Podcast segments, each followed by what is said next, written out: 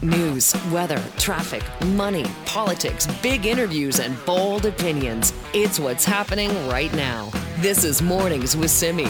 Well, the cleanup has begun in the aftermath of Hurricane Fiona, and for the people in Port aux Basques, it's about more than just fixing up their homes. It's about rebuilding their entire lives. Global National's Mike Drolet has been talking to some of those residents. He is in Newfoundland and Labrador and joins us now. Hi, Mike. Uh, good morning, Simi. Where are you and what's it like there? Well, I'm uh, just on Knox uh, Avenue uh, on the edge of Port aux Basques, one of the furthest western spots in, uh, in Newfoundland here, and uh, one of the spots hardest hit by Fiona. I just spoke with uh, a man named Robin who barely escaped right before the storm hit. He had two homes that were, I'm looking at it now, and I don't even understand where they were, but because all I see is bare rocks. But there were two homes and a shed there. Fiona ripped them apart and then stripped the rocks, rocks bare of all the earth, and it just looks like coastline now. And I found him looking through all this debris, trying to find whatever he could, including his teeth, because he had to leave so suddenly. So oh, it's just man. interesting stories like that that we're that we're hearing. Yesterday, I spoke with uh, with a man named Smokey who uh, had he had an inkling something was going wrong, that this was not your average storm, and he moved his truck to higher ground. And by the time he got back to his house, the rogue waves came in and, and pulled him away. They knocked him down. He never saw the wave come. He, I asked him how tall, how, how high was the wave. He said, "I have no idea because I was under it." And he got he started to get dragged out to sea, and he was clawing his way. His hands and wrists and legs are all cut up, but he managed to grab hold of, I guess, something, the old foundation to his home, perhaps, and uh, and and he was able to pull himself to safety, and he he got away by the you know by the skin of his teeth, um, and uh, and he's just but he's lost everything, and uh, Robin has lost everything, and we're really people are worried about them because insurance isn't going to cover it because insurance might cause cover wind damage, but they don't cover storm surge. And as uh, Robin says, it's interesting. What causes a storm surge? Wind. Yeah. So he's having a hard time understanding that. Now the provinces that we're talking about uh, getting funds in here from the province, from the feds, but that's poss- probably not going to make people whole. It's not going to be able to be enough. It never really is. So there's some GoFundMe pages. So if anybody is listening to this and and wants to help people out here, the GoFundMe pages I think are the way to go. You know, Mike, Newfoundlanders are nothing if not resilient. You know, they've seen bad times mm-hmm. before. So, what is the mood like right now after Fiona? Smiles. All you see are smiles. Even even Robin, without his teeth, is, is smiling, and, uh, and and people people are happy. They're, they're happy to be alive. Uh, I mean, there's tears for what they've lost. For you know, the one woman who lost her life, obviously. Uh, but you're right. They are re- a resilient people. They're a friendly people, a happy people.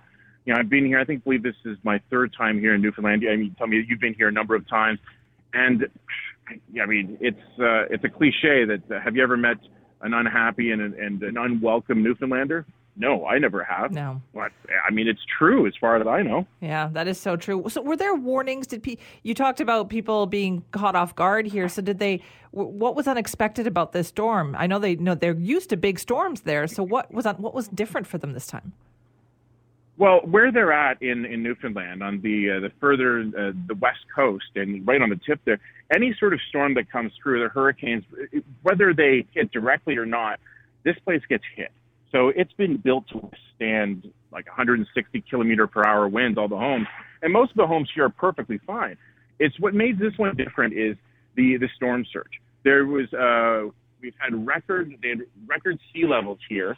Uh, after during the storm, the barometric pressure was uh, the lowest it's ever been as well. It was also a full moon, so the tides were high. So mm. there was sort of a, a perfect storm. I hate to say a perfect storm, but it was a perfect storm in terms of everything coming together and uh, these massive waves came in, and they have on the the edge of on the outside of of the town, uh, just off the coast, there's all these natural barriers, these natural little islands that act as as break walls, and the water went right over top of them. Uh, some people were saying 50 foot waves, 60 foot waves going over top, and that's what really really hurt this town because it went over top like they weren't even there, and then it smashed into these homes and, uh, and and took them away. But people, once it started to get really bad, there was a call to evacuate, and that's really what saved their lives. Uh, you know, Robin, who I was speaking about before, uh, he got the, the word and he just raced out. Obviously, he left his teeth. He says he just went out with his shoes and his shirt and, and he got out barely in the nick of time. Wow, amazing. Okay, so then the rebuild continues. And has the weather been all right since then? No, well, not the rebuild is there's no rebuild right now. We're just getting rid of all of the the debris, and they're really just still assessing damage. They're saying that uh, upwards of 80 homes in Port itself, which is a population of 4,000, by the way, uh, 80 homes were either destroyed completely or are damaged and need serious repair, uh, and they believe that number is going to go up. But in terms of the weather, it's uh, it's not good today. Uh, it's gonna it's gonna hamper the problem. I mean, they say in Newfoundland, and uh, the MP uh, Gudie Hutchings said this to me yesterday. She goes, uh, "Just wait for it. You'll get four seasons in one day." and I think I've experienced three already today. And it's about to start raining in the next hour or so, and we're expecting 40 to 70 millimeters Ooh. of rain, upwards of 100 millimeters in some spots. And uh, considering how much it rained yesterday, uh, I believe it. And also, the, the ground is so saturated right now. There's nowhere for this water to go. So there could be other problems uh, in the days to come. All right, Mike. Thank you so much for the update. Thank you. Great talking to you uh, again, Simi.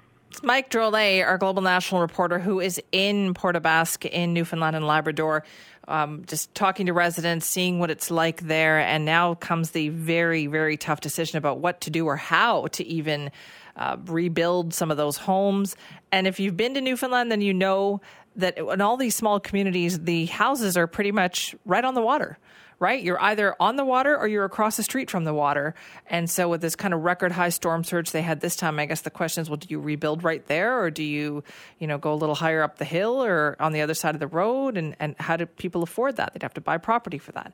So lots of questions about the rebuild there for sure. This is Mornings with Simi. Time now for us to check in with our contributor, Raji Sohal. Raji, what do you think? Like, are, are you liking this weather or do you want it to start raining? Because I would like it to start raining.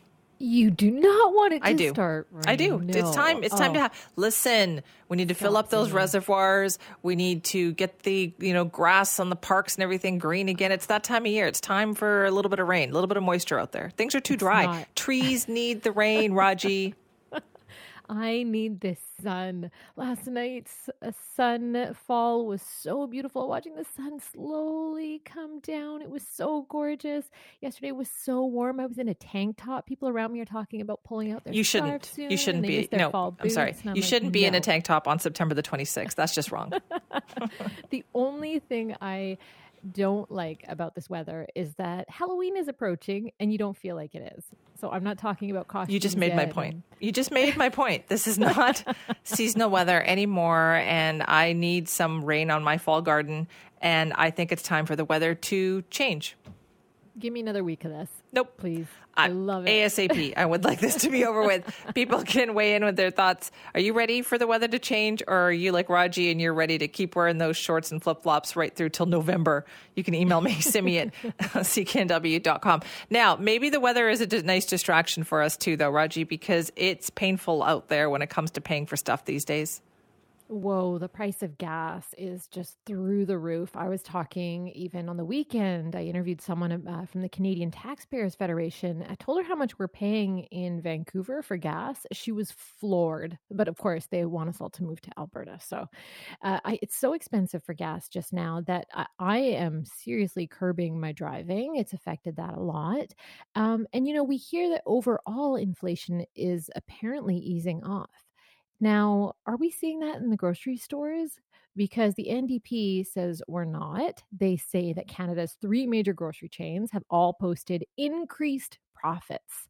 So Loblaws was up by $12 million for the same quarter last year. And so what they're wondering, they're going to call for a parliamentary probe about these rising costs to see if the major grocery chains are raking in excess profit. Now, I see increased prices at every grocery store that I go to. There's three that I mostly go to, and the prices are up across the board. It doesn't matter whether I'm looking at uh, bread or, or milk or baking ingredients, fruits and vegetables. All of it is up. And in Canada, StatsCan says it's gone up 10.8% in the last year. That's huge. Yeah, that is huge. Every time I go to the grocery store, I expect things to be more and more expensive. Also, the thing that gets me is the shrinkflation, right? Where you think, oh, that's a good price for it. And then you pick it up and realize, wait a minute, there's hardly anything in this. Like, obviously, it's gotten smaller, and yet you're paying the same price for it. What are you noticing shrinkflation on? Oh, I notice it in a lot of packaging. Like in a lot of, um, like I buy granola or buy muesli, you can notice the difference. That is definitely less product in that package when you buy it. Uh, and even just like I'm, you know, even if I'm not buying stuff and I'm checking things out of the grocery store, there are smaller packages there for sure. Yeah, I have noticed that through the bakery section where I would normally pay yes. X amount for six items, like six croissants. Now I'm paying the same price, maybe, but oh, there's only three or four in there. Um, and, you know, I know a lot of people do curb their spending around these increased prices in grocery, but it's a hard adjustment to make. It's a really hard adjustment to make, and I think um, everybody is finding different ways to cope. Right? Whether have you changed anything about how you shop? So I had a, a funny experience with gardening this summer, and my tomatoes took forever to come through. But when they did, they were incredible. They were bountiful. I had so many that I was able to make sauces. I was able to jar things away. Now, that's not normally me. I'm not like a canner and all of that. But it did make me think oh, is there anything that I could grow in the fall? Uh, to curb some of these costs because I, I probably I'm not kidding I had a huge crop of tomatoes I probably saved probably over a hundred dollars just in my tomatoes alone. Wow, tomatoes, especially if the like you get the heirloom or you want ones that are fully ripe, uh, those are so expensive. And I probably did the same thing. We just ate a bucket load after bucket load of tomatoes this yeah. summer because they turned out to be so nice. The weather, when it finally got nice, uh, was great. So you're saving dollars everywhere that you can. Have you changed anything about like what you're cooking for your family? Yep. Yeah, I don't do canned beans of any sort. Uh, they've got to be whether they're uh, navy beans or chickpeas. It's all soak them prior. And now I talked to my husband the other day about his beloved oat milk that he likes to have in his uh, chai every morning. I've told him that we're going to make it ourselves. Uh, probably cut down 100 bucks a month on just that alone. Wow. Uh, same thing with almond milk. Uh, very easy to make at home. I just haven't done it because, hey, full time job and two kids. But I'm going to do it. i have uh, committed to some things that I have to change because these grocery prices are through the roof. Yes, you're absolutely right. Right, everybody has to uh, figure out some way. The dried beans, the, oh, great way to do it. We do that at my house. That is the way to go. It just takes a little more uh, prep work, right, to get that done. Prep work for sure. Raji, thank you so much for that. Thanks, Simi. This is Mornings with Simi. We've talked a lot about our healthcare crisis. Like, I think it really came to the forefront during the pandemic and as we came out of that, just to see where all of the areas are that we are struggling, waiting to see a specialist, waiting, if you can even find one, to get to a family doctor. Everybody seems to be waiting for something that they urgently, urgently need. And that's even in our big kind of rural, urban centers, never mind our more rural areas that are having this problem, and it's been going on there for years. Health advocates say that they have been struggling in these rural areas of BC with recruitment and retention for a long time. And advocates in those small communities have said they, you know, the wants and needs of residents there have been and are being ignored.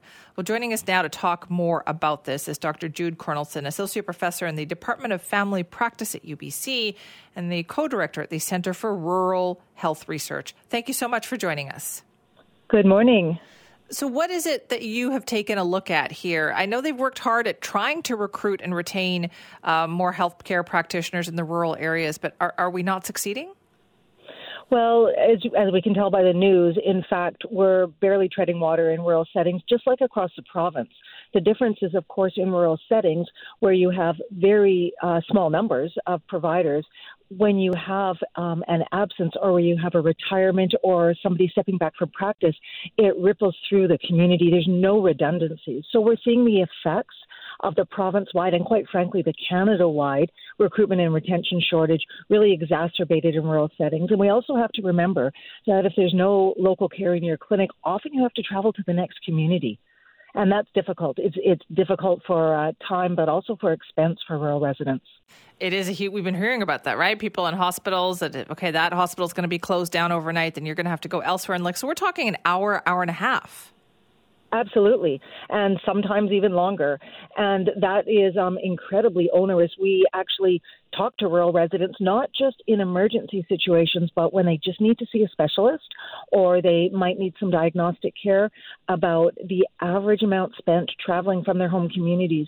And um, according to a province wide survey, for a course of care, for, for one treatment issue, people are spending more than $2,000 out of pocket to travel from their communities to sometimes pay for accommodation um, and, of course, return home. And that's um, untenable for a lot of families. Yeah, that is crazy. So tell me about this initiative that you think might help.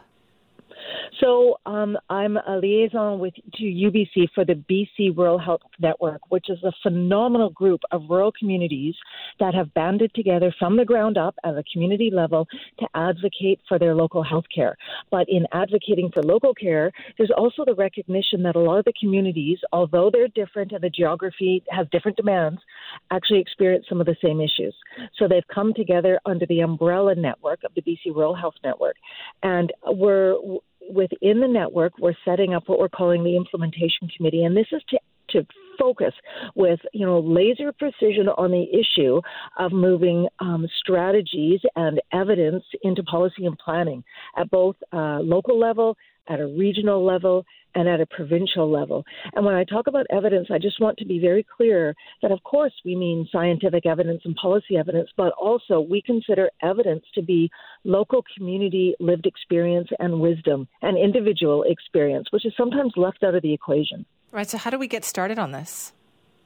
So we're for, we formed the committee. We're starting to advocate on priority issues, and we all know what the priority issues are. It's ad, um, access to primary care, it's access to specialist care, it's um, transport from small rural communities, both um, interfacility and emergency transport. Um, we need to shorten wait times. All of the things that we're we're all very aware of. So we're going to go through this issue by issue and make sure that we look at it through a rural lens because the effect of these um, situations in healthcare are different for rural communities. So we're going to look at what rural communities need, but most importantly, we're going to listen to people in rural communities. We're going to listen to people receiving the services, people providing the services, people organizing the services, and try and provide a conduit from those voices to decision makers to um, open the dialogue a little bit more. You know, I have to say, rural community members are feeling like they would like a lot more say in their healthcare planning, and they haven't been listened to.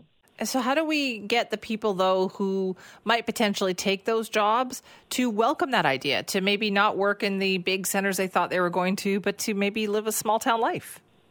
Yeah, you know, there is interest in rural practice without a doubt. What what I think we have to do is make sure we have system supports in, in place. So we need to make sure that rural physicians, nurses, midwives um, have backup support that so they can leave their community if they need a personal break, if they need to do continuing education, things like that that we don't have in place. So we've basically relied on the good graces of many people to go and practice in rural communities, and and most rural providers have an incredible commitment to the communities they practice in. But we can't build a robust healthcare system on the good graces of a few people. So, do you think that we can, if you talk to the people who live there about how they would like to see services delivered, is think there's compromise there? Is that they're willing to say, "Hey, yeah, we can do things differently as long as we can get somebody here"? Absolutely. There's not only compromise, there's a lot of innovation that's coming from rural communities out of necessity. When you don't have a lot of resources to work with or you're short staffed, you have to figure out how to do things differently. So I actually think we need to turn the, the rural deficits thinking right on its head and look at what we can learn from what's happening across rural BC right now. Okay, so is there an effort, do you think, to make this happen? Can we put this into practice? Well, we'll see. That's a million dollar question, actually, and we're hoping we're going to have the uptake of people who are actually making the decisions in the health authorities and the Ministry of Health. The very foundational step is to start the dialogue, and that's what we're really hoping for. And there's good intent, so I think I think that that's possible. All right. Well, thank you so much for your time this morning. Thank you. That's Dr. Jude Kornelsen, who's the associate professor in the Department of Family Practice at UBC and co director of the Center for Rural Health Research. And they are saying, listen, we need an overhaul of how not only we deliver, but how we attract people to go and work in healthcare in our smaller and rural communities of BC, starting with They said, um, you know, talking to people who live in those communities about, listen, what's the best way to approach this? How would you like to see healthcare? What are, you know, how can we make some changes so that everybody is happy? We can attract more people to work there.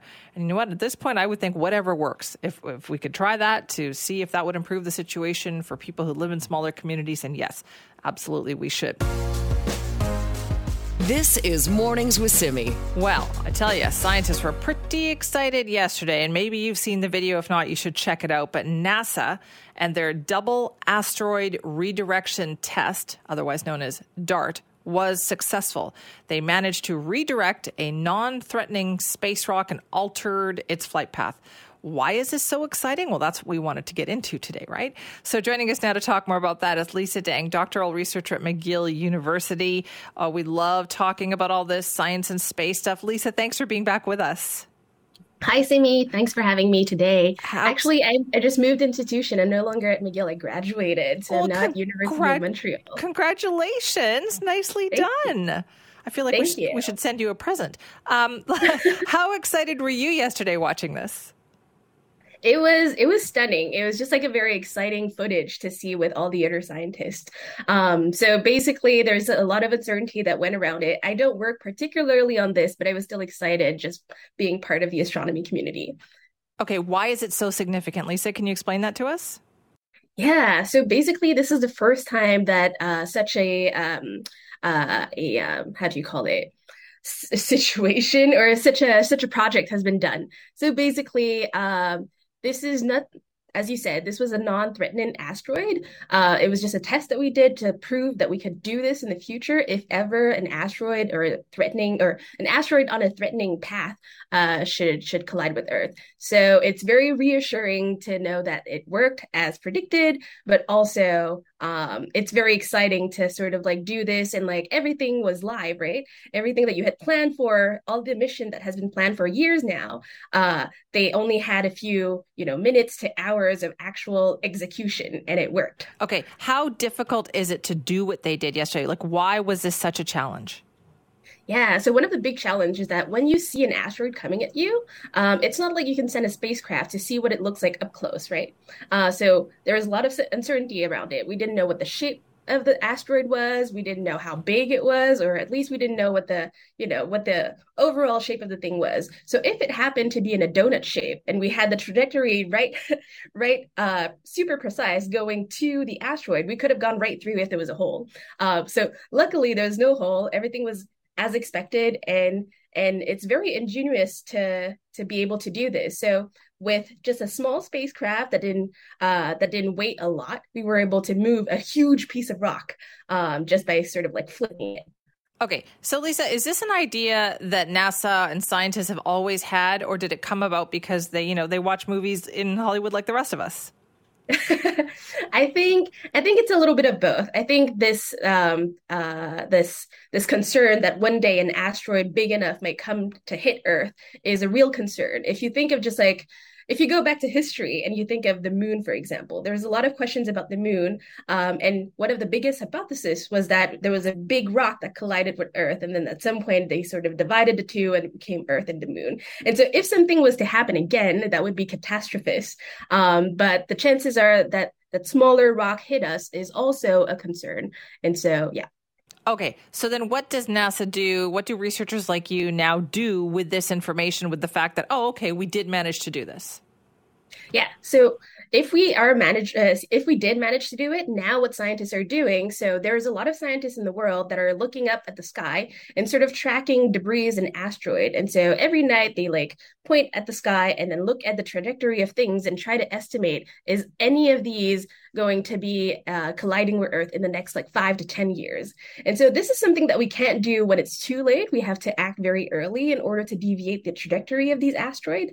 And so now with this information, I think there's a lot of people tracking these asteroids, seeing if any of them are threatening, it. if there are, how long in advance should we plan such a uh, such a mission in order to deviate um, these asteroids enough so that we save Earth. Okay, I love that people are working on this. So, Lisa, are people working on this like all the time, making those calculations, making those kinds of plans?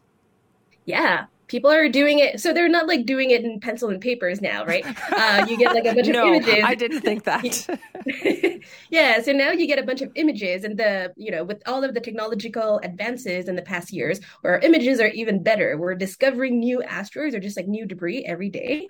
Um, and so these are done in real time and then those that are almost concerning are, are flagged all the time okay so what is new about this then so how did we take this research to the next level yeah so a lot of the times is that luckily we didn't find anything that was threatening so far. Um, but if there were to if we were to find something threatening if you've seen the movie don't look up there's this like whole yes. uh, the entire premise yes. Yeah the entire premise was that scientists was, was t- were telling people that there was something happening um, that it was inevitable unless we acted early and so this is just an example that we have the tools to act early if uh, the this, this situation was to come in the future. Well, you know what? I've watched the video. I found it really fascinating. You must have watched the video a bunch of times too. Yeah, yeah. I, I watched all the videos. I've seen all of the memes uh, with the last shot yes. of uh, of the mission. So yeah, that was really exciting for astronomy. And I was going to say, it's nice for astronomy and for scientists. Then I guess when all this becomes mainstream, right? Does it kind of elevate everybody? yeah i think it elevate it elevates everybody i think it's it's really uh it's really fun when some of the things that we do come up in the public sphere um and also becomes trendy in some way uh right. but yeah it was very exciting that's all good uh, lisa thank you so much for joining us yeah, thank you for the invite. Well, always. We love talking about astronomy and research. Lisa Dang, postdoctoral research fellow at iExoplanets at the Université de Montreal. Lots more to come on that. I know there's so much, so much fun stuff out there because people were fascinated by this. If you haven't seen the video, you should definitely check it out. But NASA learning that yes, they can, in fact, smash something into an asteroid, they can make those calculations in case they ever need to to make something not hit planet Earth. This is Mornings with Simi. Well, a lot of updates in the news recently about drug trafficking, how law enforcement is dealing with it, whether it's accusations of a large scale illicit drug operation that police are looking into, or the Combined Special Forces Enforcement Unit getting involved in civil forfeiture, too. Well, we're going to find out more about all of this now from Vancouver Sun crime reporter Kim Bolan. Hi, Kim. Hi. Now, tell me about this latest story you've been writing about. So it feels like we're hearing a lot about civil forfeiture and, and some busts of some large scale operations.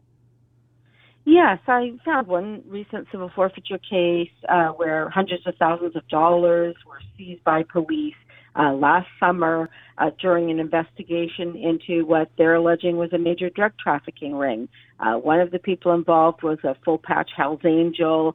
Another person uh, was also alleged to be part of a criminal organization, though an unnamed one. Uh, and that man, John Lutar, had um, almost $250,000 uh, in his Olympic Village apartment when police entered with a search warrant in July of uh, 2021. Uh, a third man was also part of the criminal organization, David Oppenheim. He has since passed away, but he's named as a defendant in this lawsuit because uh, they want to, uh, you know, forfeit what was seized uh, from him, a box full of cash wrapped in Christmas paper uh, in his vehicle on the same day. Uh, they want that forfeited uh, to the BC government. Okay, so that's so interesting. So they're still waiting to find out whether charges are going to be laid, but they're already going after the money. Now, is that unusual? No, it's not unusual. I mean, the charge approval process, which is carried out by both federal and provincial prosecutors, depending on the type of criminal investigation that it is, takes some time. Sometimes it takes years in some of the bigger, more complex cases.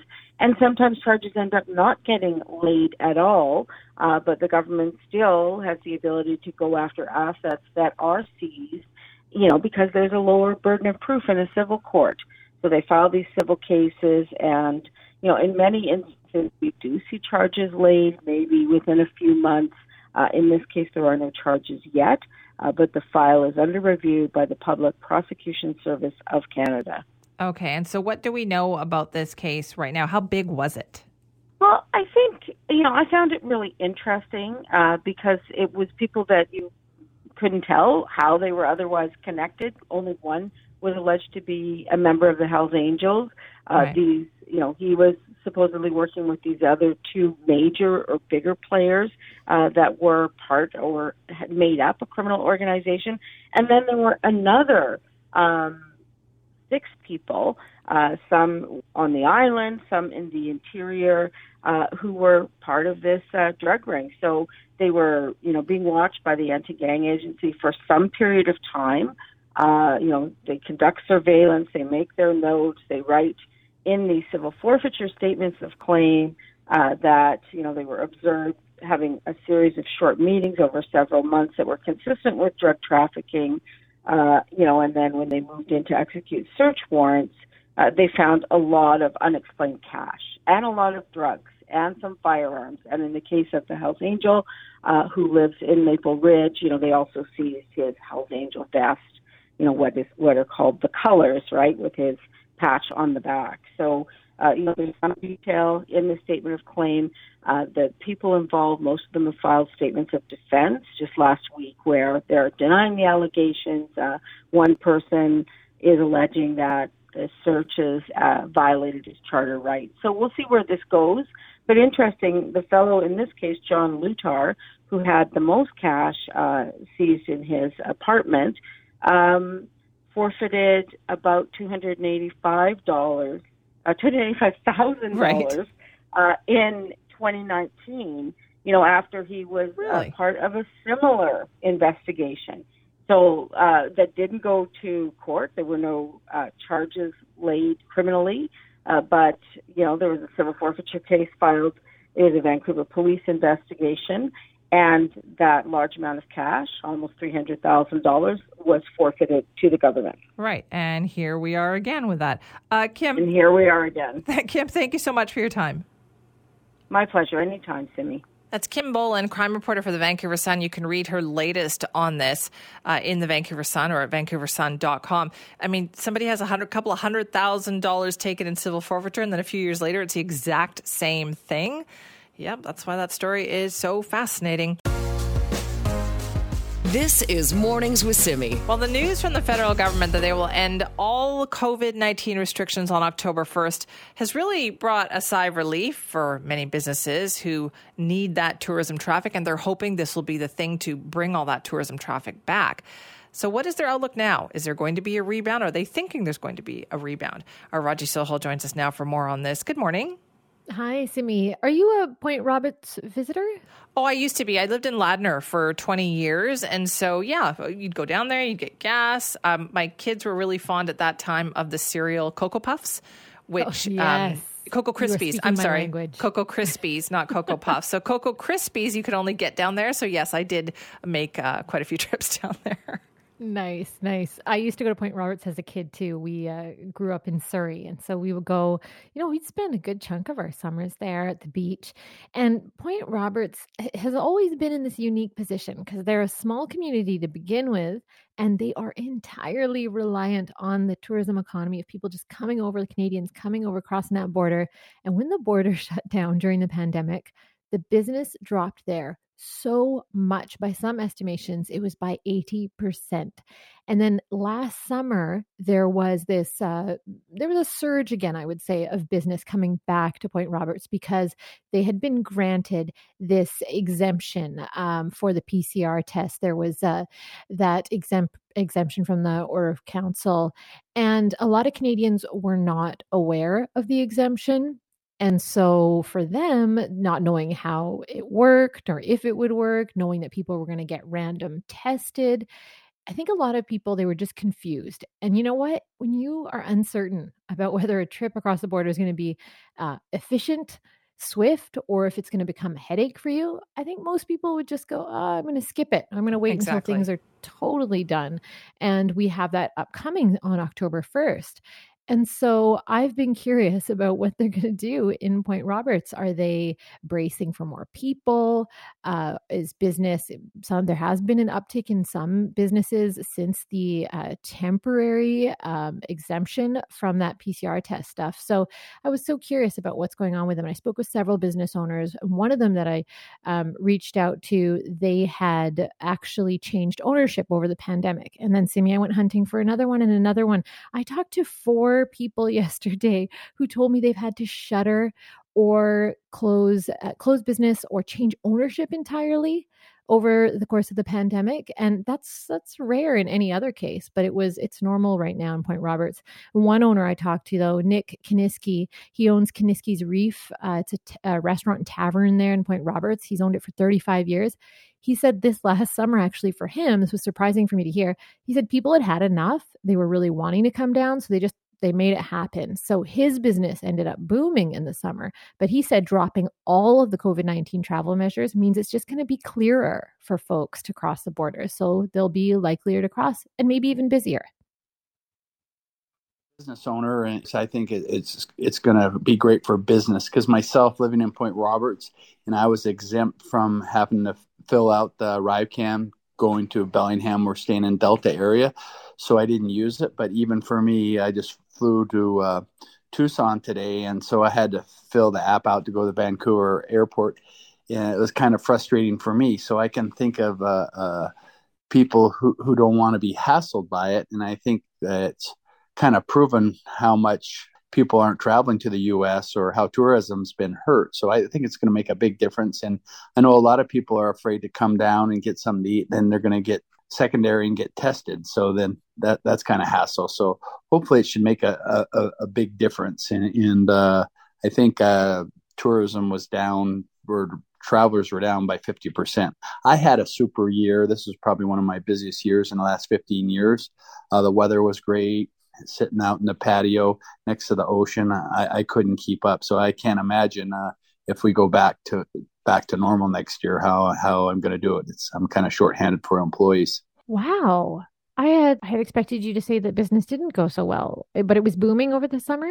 Yep, you had an hour wait to get in my place Friday, Saturday, Sunday. People wanted to get out, yeah, and I can I can only imagine the numbers were way down compared to 2019 when things were kind of normal. Um, I just people just wanted to get out and sit by the ocean, watch the whales, watch the eagles, and, and uh, enjoy a drink. And it was great to see my fellow Canadians. It's been a long time since I've seen them, but I know a lot of them won't come down because of uh, the hassle of filling out the ArriveCan, which I to- I totally under- understand. I think I'm at that generation that that I'm not great on computers and like uh, I even had my uh, secretary filling it out, and they wanted me to put the information all in again. I go, that's that's not right. So she even struggled with it. So I don't think it was as straightforward as as they made it out to be. It was a uh, it was it's a pain to fill out. You know, it wasn't that. Uh, uh, what I don't think it was that easy. If you did it every day, then there'd be no problem. But when you do it once every six months, it's it's kind of frustrating. Yeah, Simi, I think uh, some folks, the ArriveCan, not a big deal for them. But for a lot of people, as he just echoed there, ArriveCan app was a nuisance. It was annoying. It's this extra step you had to go through. Not everyone is savvy with technology. And so I think it should make a difference at the border. Yeah, that's interesting because like I I didn't really think it was that much of an issue, but I guess you do have to be a little bit more if you're not comfortable on your phone perhaps as much, uh, it would be an issue for people. I got used to it. The first couple times it was it felt cumbersome, but then after a while you get used to it, but um, if if it made things faster, I can see how it helped, but it's good to hear that they're still busy down there. Well, some businesses, right? So I also talked to uh, an owner of the marina there who told me um, business plummeted for them and then they saw an uptick over the summer months, but that it's still not back to normal. And that they thought that ArriveCan app being dropped is the thing that's going to make all the difference. But everybody echoed to me this issue of staffing, Simi. The staffing shortage is so real. It's such a major problem. And that as they, some business owners told me that as they go into fall with the ArriveCan app being dropped and everything, now they're thinking, well, my next big problem is who's going to work here? I need staff. Yeah, that would be a huge one too. I mean, that's a problem in Tsawwassen already. Like that part of South Delta already has an issue with recruiting people for businesses, and now I can't even imagine if you have to cross a border to go to work, how much how much more of an issue that's going to be. Yeah, so that restaurant owner that we just heard from there, he told me he's actually looking to recruit from California, which I thought was really wild. But do whatever you got to do to to get your uh, staff shortage uh, issue fixed for sure. Does this make? Do you think people more likely? Like, are you more likely now to go across the border because of this? Yeah, I am actually. I am, knowing that there's not going to be a random testing um, because we've heard that random testing hit at sometimes up to 30% Yeah. of travelers. So that's pretty significant. Um, and with kids in the car and that kind of thing, yeah, like uh, I'm going to do it now that it it's going to be streamlined and more efficient. Yeah, I can see you. I don't think you're alone on that one. Raji, thank you. Thanks, Simi. That's our Raji Sohal there. In fact, Mark emailed me to say, I believe this will have a huge impact on travel. Mark says, I know with myself, I got a random COVID test in January, had to isolate for 10 days, and I decided that I would not be crossing again until all restrictions were lifted. Now that all restrictions are lifted, I'll be going down to resume my grocery shopping and fuel purchase from down south. I'm extremely happy, says Mark. Well, would you agree with that? Do you think, okay, this is the thing now? Now I can start going back down across the border. This is Mornings with Simi. It's not just one type of business or one type of industry. It's all industries and all businesses. And really, it's everywhere, all over the province, right across the country. Employers are continuing to struggle with hiring more workers. So, what are the unique reasons as to why this is happening? Is there one thing we can point to, or are there multiple factors? Well, joining us now is Ken Peacock, the Vice President and Chief Economist for the Business Council of BC. Ken, thanks for being here. You're very welcome. Good So, have you, have you been talking to businesses about this? Uh, we talked to, to some businesses about it. Um, it- It's definitely something we hear around our table. Uh, pretty, like as you were saying, pretty much from all quarters, and it ranges r- right across um, so all occupations, uh, high tech, and, and, and even low, low, lower skilled uh, jobs. So yes, it's quite pre- prevalent. Does that surprise you, Ken, as an economist too? Because, okay, high tech, you can understand those are highly skilled jobs, hard to train people up to get those, but we are talking jobs of all kinds here. Yeah, it, I, I, a little bit of a surprise. The the thing to realize here, though, is some of this was in motion ahead of the pandemic. So if we look at vacancy rates, uh, the, the the number of openings in in the workforce, that number was rising ahead of the pandemic, trend, trending upwards, and growth in the labor market because of the demographic profile, the aging of the workforce, was also slowing. Then the pandemic came, and it, it sort of like so many other things the pandemic did, it accelerated these sort of underlying pre-existing trends. People churned and shifted into other occupations, and there's a little bit of people leaving leaving the uh, the workforce. So all these factors came into play. But there was it was clear that uh, some tightening of the labor market was coming ahead of the pandemic. Simi. Okay, so what can employers do? Have they learned to recruit or are they still adapting? Oh, it's it, it's they're all learning to recruit. I would say employers are adapting, but the, the challenge is there's just there are a limited number of, of workers. The labor market is very very large, and and the other thing to consider and remember as as you dig deeper down into the labor pool, uh, and if you if you look at um, unemployment rates, they're really really low for like the core working age people.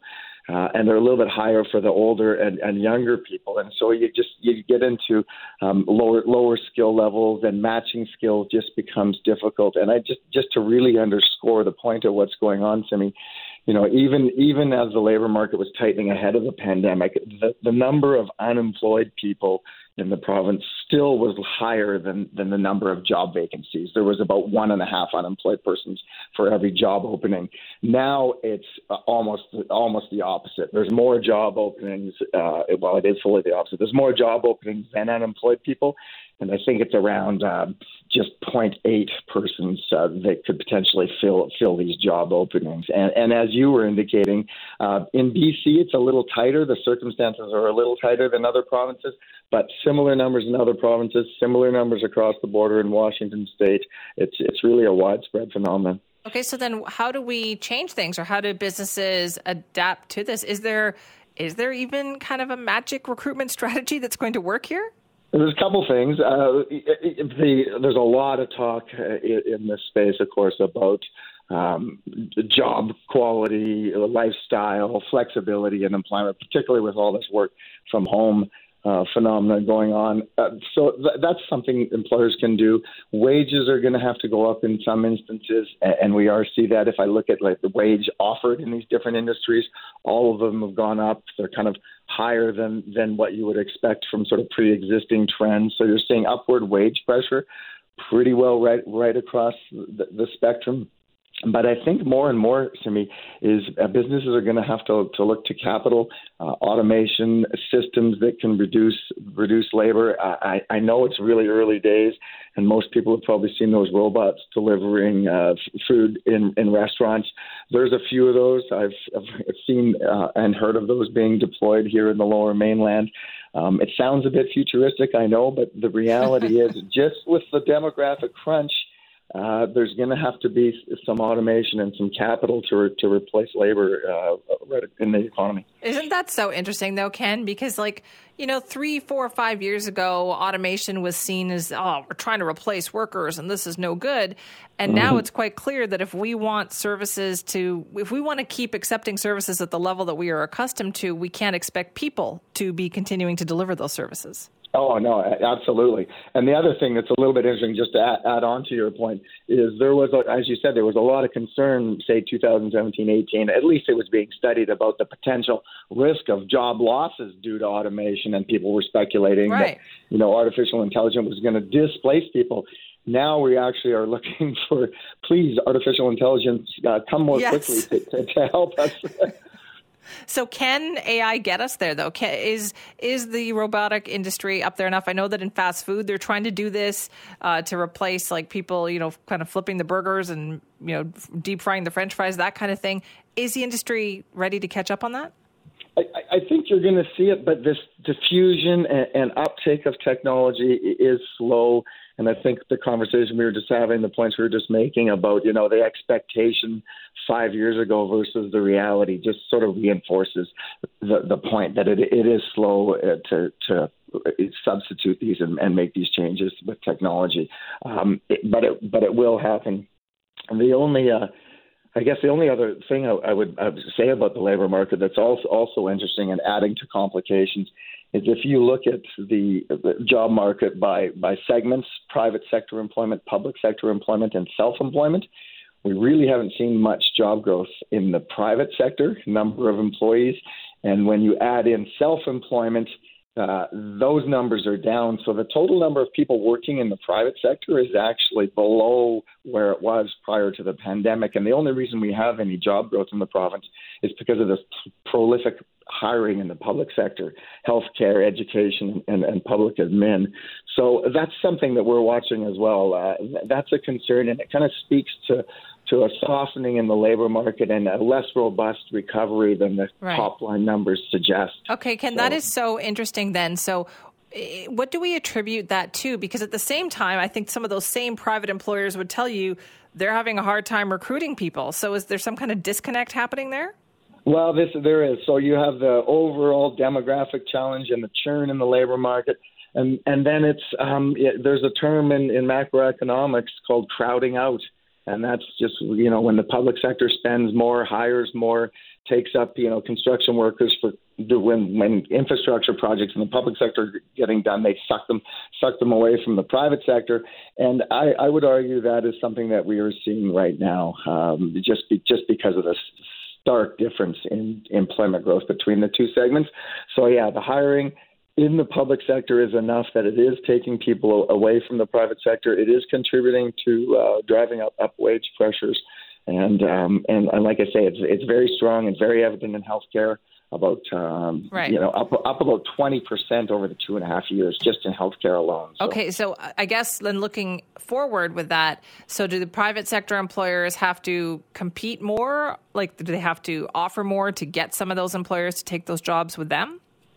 Uh, uh, they they will. Um, they're going to have to try and compete, and, and this is the challenge, and hence the term crowding out. Is they are kind of competing uh, toe to toe for a lot of these employees, um, and it, it, uh, it it's difficult because the public sector, you know, they they have benefit, uh, generous benefit offerings.